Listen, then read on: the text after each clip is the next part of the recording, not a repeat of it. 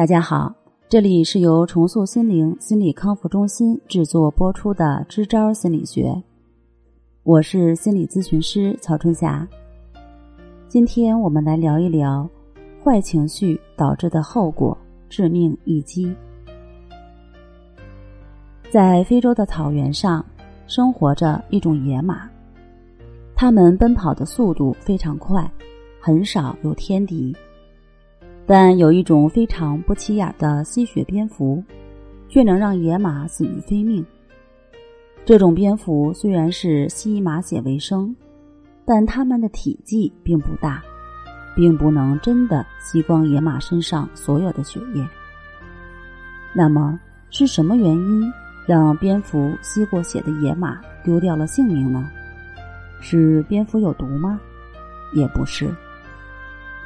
动物学家们经过仔细的观察，解开了这一谜团。原来，当吸血蝙蝠攻击野马时，会牢牢的吸附在马腿上。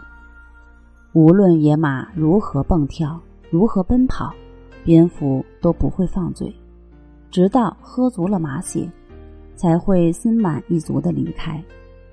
然而，野马们却因为受不了这样的外界刺激。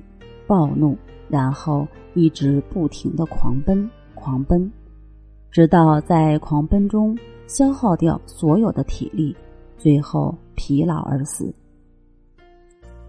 野马的教训告诉我们，要小心对待来自外界的刺激，更要小心这些刺激带来的坏情绪。如果你稍加留意，就会发现。生活中很多人都是因为无法控制自己的坏情绪，被活活气死的。出了芝麻大点的小事儿，就会暴跳如雷，大动肝火。